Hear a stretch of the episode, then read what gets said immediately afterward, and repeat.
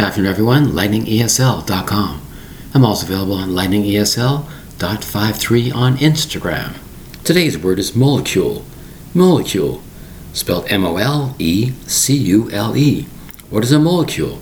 A very, very small, small physical unit of something, or an element of something. It composed of many, many molecules together to make a compound. It's called a molecule. M O L E C U L E. It's a certain quantity or a substance of something. You might say to yourself, molecular weight of this, molecular weight of that. It's a gram molecule. It's a very, very small particle about something. It's a molecule. Spelled M O L E C U L E. It's a molecule. Three distinct syllables for the word molecule. Thank you very much for your time. Bye bye.